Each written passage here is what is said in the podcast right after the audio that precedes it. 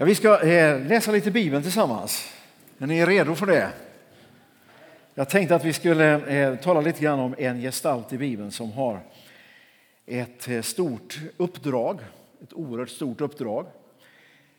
Och sanningen är den om den här mannen att det hade gått lite upp och ner faktiskt. Det var inte en spikrak väg utan han hade gått igenom sina djupa dalar. Och det var mycket som var mirakulöst i hans liv redan från allra första början.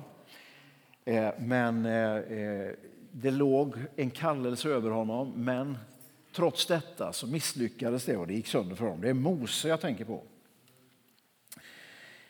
Och vi vet ju det att Mose är ju en, en central spelare i Guds lag. Han är ju det. Gud hade liksom tänkt mycket just för Mose. Eh, och ibland när vi läser om de här människorna som används på ett väldigt speciellt sätt så tänker vi att ja, det är avlägset, det är långt borta från mig. Men jag har tänkt mycket att jag skulle vilja säga till dig idag, du som är med här, att du är en central spelare i Guds lag. Du är en central spelare i Guds lag. Därför att Gud har inte en massa folk som sitter på läktaren eller i avbytarbåset. Gud har inte människor som han tänker, ja, ja, vi får se, får stå liksom på tillväxt och se om vi kan ha nytta av den där någon gång i framtiden. Eller om han eller hon tränar tillräckligt bra, ligger i hårt, lyckas, visa liksom en starkare profil än någon annan då. Nej, Gud har en plan. När Jesus eh, talade till sina lärjungar så var det väldigt angeläget för honom att få vara så där eh, personlig. Så han vid ett tillfälle riktade sig till dem var och en och så tittade han på dem, tänker jag mig, i ögonen och så sa han Du har inte utvalt mig, utan jag har utvalt dig. Det är häftigt, var utvald av Jesus. Det var inte, han sa alltså Jesus att det var inte du som var så smart så att du kom på att det här med Jesus det är nog en bra grej. Utan det var Jesus som valde ut dig. Och så säger han nästa sak. Och du är utvald därför att du ska gå ut och bära frukt, sån frukt som består. Så Det finns inte något B-lag eller något läktargäng eller någon eh, avbytargrupp som sitter där och väntar på att få vara med i Guds match. Utan du är en central spelare i Guds lag. Och så var det ju med Mose. Och vi ska börja med eh, att läsa lite i det andra, andra Mosebokens 34 kapitel. Andra Mosebok kapitel 34. Och då var det så här att när vi kommer in här och vi ska läsa det lite mer eh, om en liten stund så har Gud talat fyra saker till Mose. Eh, och det var ju så att Gud umgicks, det står om det, att Gud umgicks på ett speciellt sätt med den här mannen Mose. Han talade med honom ansikte mot ansikte. Det fanns perioder i Mose liv när han eh, försökte hålla sig undan Guds ansikte. Men när det var som Gud ville, då talade Gud med honom ansikte mot ansikte. Och han, han, han har sagt det här till Mose att du ska veta det att jag känner dig vid namn. Alltså du är speciell. När, när Gud säger att jag känner dig vid namn så är det ju att du är inte bara en i gänget utan du är unik och min tanke för dig, min plan för dig är speciell, den är unik. Jag känner dig vid namn. Gud känner dig vid namn kan du ta det till dig? Gud känner dig vid namn. Han vet vad du heter. Du är unik i Guds ögon. Ingen kopia av någon annan, ingen ersättare, ingen kan hoppa in och ta din plats. Eh, och sen så säger Gud så här, och du har funnit nåd för mina ögon. Det är en, en av de sakerna som han också säger, jag känner dig vid namn, du har funnit nåd för mina ögon.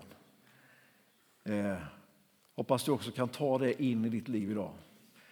Eh, och att det ska lägga sig på plats utifrån det vi delar nu. Att du har funnit nåd för Guds ögon. Och så säger Gud också så här till honom, min närvaro ska gå med dig och du ska få ro. Min närvaro ska gå med dig. Jag kommer att vara med dig. Och det inte bara det att och det kommer att bli hur besvärligt som helst, för det var tufft för Mose många gånger. Men han säger, och du ska få ro. Och Det tyckte jag var ganska intressant.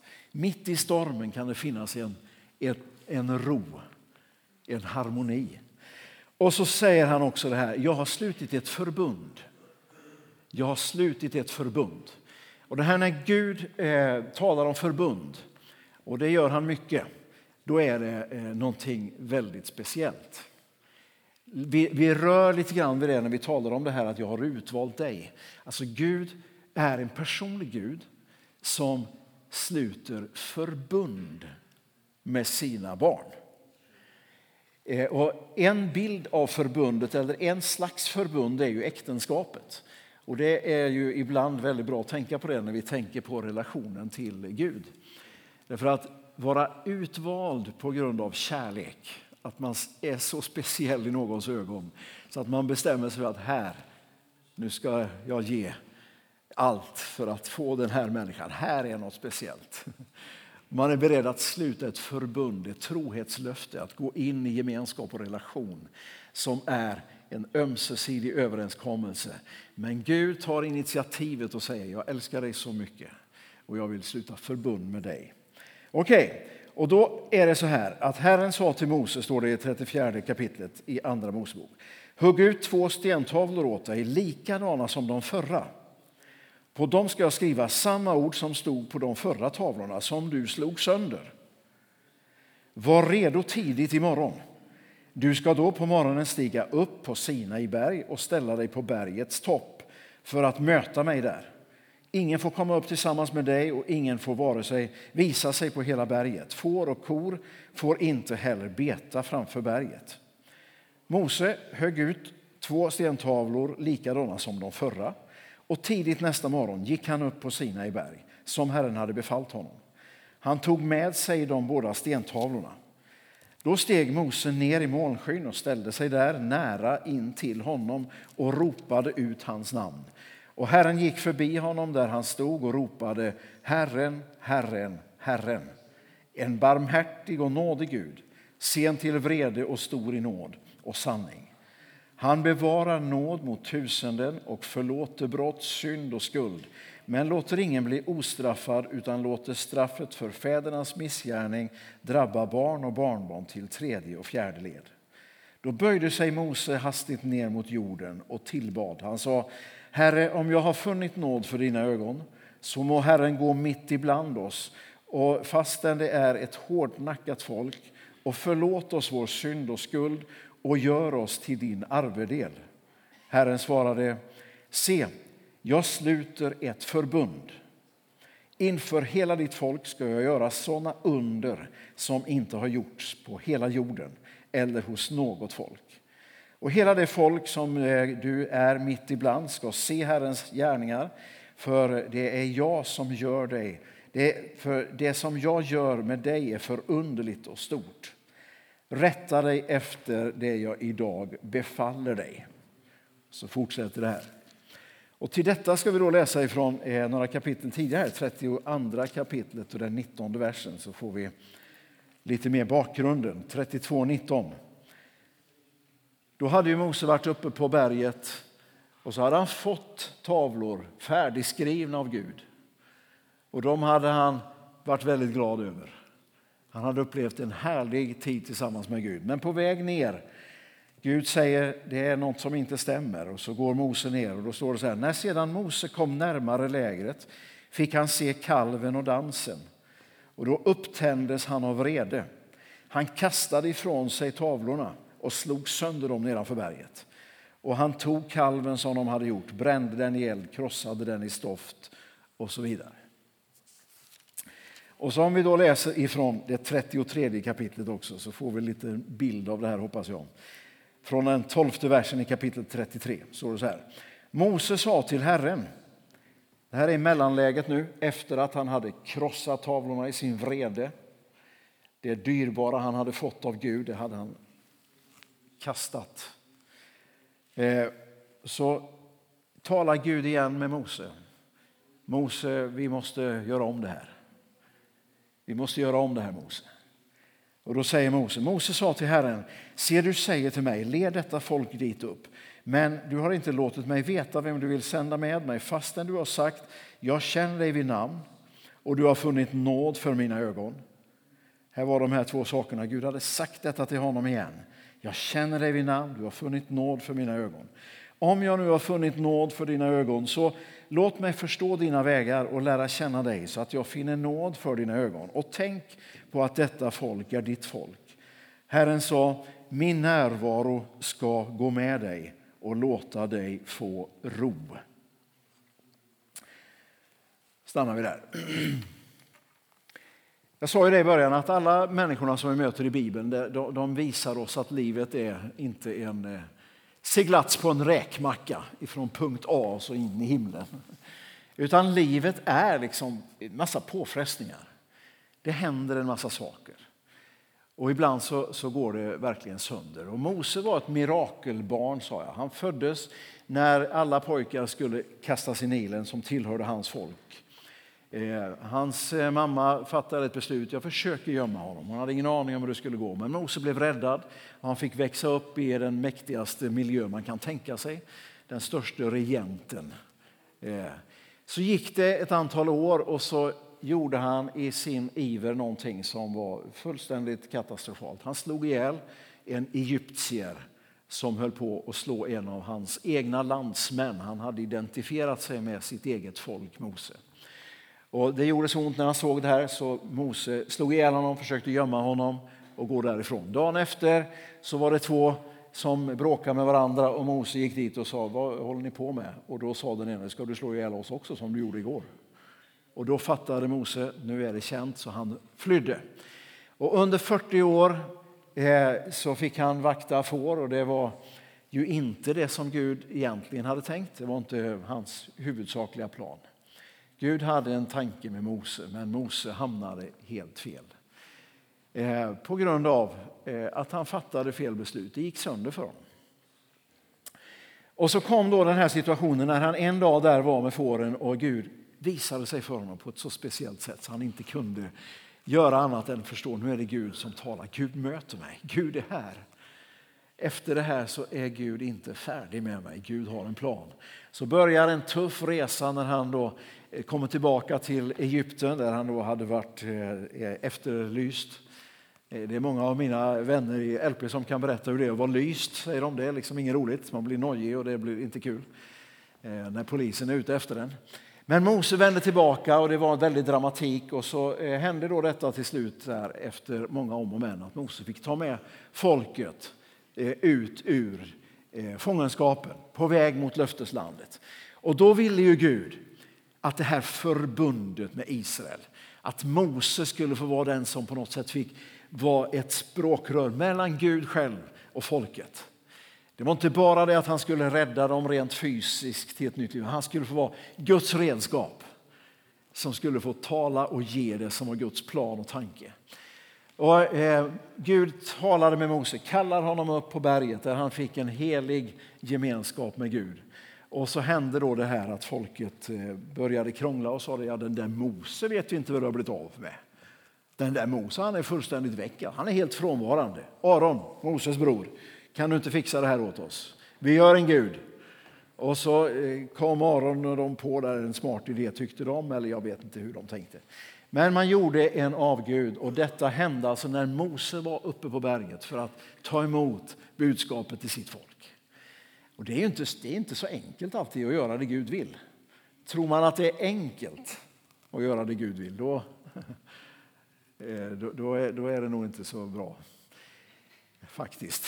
Det, det är inte så enkelt. Så Mose blev ju så oerhört frustrerad över det här.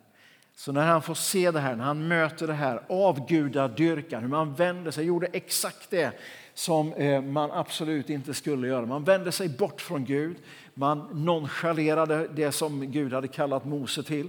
Man vände sig fullständigt bort ifrån allt det där och började tillbe en guldkalv. Så blev han ju så frustrerad så detta som han hade fått av Gud, han tog det och han kastade det i marken och det gick sönder. Hur kändes det då när Mose började fundera på det här? Du vet, när, när någonting går riktigt snett, när någonting går sönder. Ibland så säger man att man tappar det. Man har tappat det och det är ju ett rätt bra ord. Men Mose han inte bara tappade det, han kastade det. När du och jag har tappat någonting, när vi har kanske kastat någonting, förkastat någonting, inte värdesatt det utan i något slags situation blivit så frustrerade eller ja, tappat det helt enkelt. Vi har förstört det där som vi tänkte var Guds tanke, som vi hade fått ifrån Gud. Vad händer då? Ja, det börjar, man börjar ju liksom att analysera. Jag tror att Mose hade en period när han analyserade ganska mycket. Vad var det som hände? Vem var det som gjorde det? Kunde jag ha gjort annorlunda? Det är väl tre ganska typiska frågor i en analys. Och en analys är ju ibland nödvändig och bra. Men det finns väldigt mycket begränsningar när det gäller analys. Hur mycket tid, hur mycket kraft, hur mycket intresse ska vi ge analysen av det som gick snett? När det händer en allvarlig olycka så, så, brukar man ju tala om att man ska tillsätta en haverikommission. Det har havererat. Nu sätter vi till alla krafter för att utreda det här. Vi ska ha den skyldige, vi ska veta hur det kunde gå så här och vi ska veta hur vi ska göra för att det inte ska hända igen. Jag skulle vilja säga till oss idag att jag tror att det är slut på tiden där vi bara ägnar oss åt analys och haverikommission. Och det är på ett personligt plan och det kan också vara på ett plan när det gäller eh, att vara Guds församling. Eh, att vara kristen, att tillhöra Guds folk. Det är saker som har gått snett. Vi har gjort fel. Det finns de som har gjort kraftiga övertramp. Det har hänt saker som har krossat väldigt mycket och det är ofta som eh, vi har tappat det. Men när Gud fick möjlighet att tala med Mose igen, då talade han om härifrån och framåt. Jag har kallat dig, jag vet, jag känner dig vid namn. Du har funnit nåd för mina ögon. Och min närvaro ska vara med dig och du ska få ro. Och jag har ett förbund. Mitt förbund, det är någonting annat än allt det som drabbar er, som händer. Så Mose han var tvungen, jag känner det, liksom, han var tvungen att ta tid inför Gud och säga, men Gud, är det verkligen så här? Han hade ett samtal med Gud innan han gick upp på berget num gång nummer två. Innan han var redo att, att verkligen tro att jo, men det är så här, så hade han ett samtal med Gud och Gud bara tryckte in det här i hans sinne och i hans hjärta och i hans tanke. Det är inte kört Mose. Jag är Gud. Och så fick Mose gå upp på berget. Då hade han med sig stentavlorna upp på berget. För då hade han gjort såna som Gud hade gett honom tidigare. Han hade förberett sig. Jag ska inte tappa det den här gången. Det var, det var liksom så du Jag tänker mig att det är så också att när vi går igenom tuffa saker, när vi känner att vi har, har tappat, när det har gått sönder för oss, då har Gud ändå en möjlighet att använda detta till någonting större i våra liv. En av killarna på filmen, han heter Janne. Eh, hans liv och hans... Eh, han levde tillsammans med en kvinna som han nu är gift tillsammans med i missbruket. De var fullständigt utslagna. De hade flera barn som var omhändertagna och de levde på gatan i total misär. Första gången jag träffade dem var på en konferens vi hade och en kvinna hade hittat dem på gatan liksom och tagit med dem dit. Och det, var, det var så trasigt som man tänkte att det här är väldigt, väldigt nära döden. Och Janne har berättat efteråt för, så här offentligt att en gång i den där, under den där tiden så sa jag till Linda att du måste låta mig eh, ta mitt liv för jag orkar inte längre. Det går inte. Det är sånt kaos. Då slog Linda näven i bordet. Hon var ju också i missbruket, men hon slog näven i bordet säger Janne och så sa hon, det vore väl märkvärdigt om inte Gud har en plan för oss också. Gud talar i den här trasigheten. Och idag är Janne och Linda eh, ansvariga för arbetet i Örebro, LP-arbetet i Örebro. Det är många människor som de får stå upp för och vara liksom ett, ett, eh, ja, en hopp, ett ställföreträdande hopp, ett exempel på att det kan vända. Och hur trasigt det än är så har Gud en plan. Gud har en plan för dig. Du är ett mirakelbarn. Skapad av kungars kung och herrars herre. Och om det har gått så fullständigt sönder så du liksom är osäker på finns det någon framtid, då är det här idag en stund där du får tala med Gud och Gud talar med dig och han gjuter in det här in i dig. Och du ska få ta upp tavlorna och gå upp på berget och uppleva Guds närvaro, Guds härlighet. Paulus är ju ett, ett väldigt starkt exempel på detta att inte fastna i det som har varit. Och han säger så här i Filipperbrevet att jag lämnar det bakom mig som är bakom och jag sträcker mig mot det som är framför och jagar mot målet. Och kär vän, jag tror det är en, en utmaning och en uppmaning till dig idag. Lämna det bakom dig som tillhör synd och misslyckande, som är djävulens grepp om dig. Lämna det bakom dig. Lämna det, släpp det. Säg i Jesu namn så håller jag inte på att älta det här. Det är inte tid för en analys av det som har gått sönder. Utan nu vet jag att Gud har en plan för mig. Nu vill jag gå framåt. Jaga mot det som ligger framför. För att vinna det som Gud har för dig. För att vinna det som Gud har för dig. Amen. Ja, kära vänner. Jag tänkte du har hälften kvar nu när han byter papper här. Jag har inte följt pappret hittills, så varför skulle jag göra det nu? Men Gud tar liksom Mose in i sin närvaro. Jag tycker det är vackert. Gud håller sig inte på distans ifrån Mose. Utan Gud tar Mose in i sin närvaro. Han tar honom till sig. Han säger, nu är det du och jag Mose. Nu gör vi om det här. Nu gör vi om det här. Och jag tror det är det Gud vill säga till oss idag. Han tar det in i sin närhet. Och där var Guds härlighet och där var en ny uppenbarelse. Och när Mose eh, kommer ner ifrån den här upplevelsen då är det något speciellt med honom. Det, han fattar inte själv vad det är. Han undrar vad folk är konstiga, tänker nog Mose. Tror jag. Vad är det med dem? Vad är det som händer? De tittar så konstigt på mig. Och Det var så att han lyste av Guds härlighet. Så att han fick emellanåt dra ett skynke för ansiktet. För att det var, det var en sån utstrålning. Han märkte det inte själv. Han undrade vad är det som händer? Vad är det som har hänt? Och jag tänker att detta är den helige ande. Detta är den helige ande. I Guds närvaro, i Guds helighet så fylls vi av den helige ande. Och den helige ande är en oerhörd tillgång för dig och mig. Den hjälp som vi behöver. Den kraft som finns när inte vi klarar det. När vi som Mose tycker att ja, det går inte, då är den helige Ande vår hjälpare. Då är den helige Ande där. Halleluja. Så det är inte krav som läggs på oss utan det är kraft som strömmar emot oss.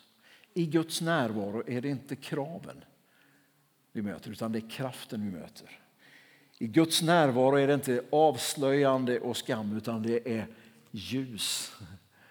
Och hans närvaro kommer med ro och kraft över våra liv. Eh, det är ju så här att eh, Bibeln talar om att eh, ett sädeskorn som inte faller i jorden och dör kan inte bära frukt. Jag tror det har bäring på det här också. Det som har hänt i ditt liv det är att du har en speciell förutsättning just nu. Eh, ingen är undantagen. Det finns speciell förutsättning för dig just nu att där du är vara det där kornet som har fallit i jorden för att dö. För att du ska få bära en frukt. För att du ska få bära en frukt. Gud tar på något sätt det som vi tänkte var nederlag och förbannelse och vänder det till seger och välsignelse. Det står så i Bibeln. Gud vänder förbannelse till välsignelse. Och vi behöver inte stanna i detta utan vi vet det att när sädeskornet har dött i jorden, det är då det börjar att finnas förutsättningar för en skörd. Halleluja. Gud har en plan. Inte bara Sickan. Den här är mycket bättre.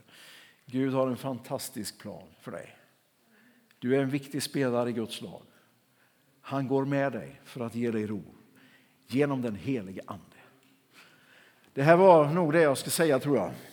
Ska vi, ta, vi går in i bön och så och så ska jag lämna över till mötesledaren. Jag vill bara säga det att du behöver inte gå ifrån den här lokalen, den här gudstjänsten, den här gemenskapen idag och känna att ja, det var säkert för någon annan det där. Det är väldigt lätt för oss ibland att vi tittar oss omkring och tänker ja, det behövde nog hon och det var bra för honom och henne. Och sådär. Men Gud vill tala personligt och vill att du ska ta emot detta. Gud känner dig vid namn. Du är unik i hans ögon, skapad av honom. Men du är också en viktig spelare i Guds lag.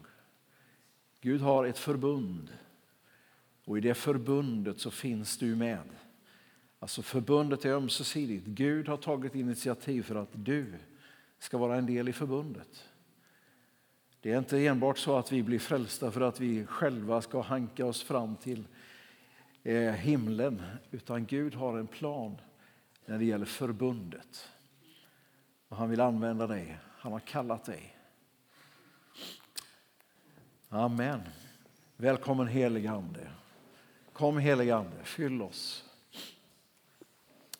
Herre, jag vill också be om det är någon som upplever att synden är så total så jag vet inte om jag är ett Guds barn. tack för att du ska bara komma här nu och ge en stund av omvändelse, syndaförlåtelse.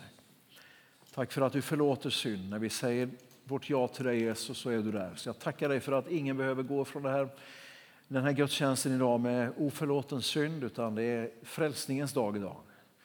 Tack för att du frälser. Tack för att du förlåter. Tack för att du skapar någonting nytt Jesus. Och tack för att du vet om, om det är så att vi har ägnat oss åt eh, det som gick snett, det som blev fel så mycket så vi har tappat detta med planen framåt och din tanke just nu. Tack för att du idag kallar oss in i din närvaro och tack för att du uppenbarar dig för oss genom din heliga Ande. I Jesu namn. Amen.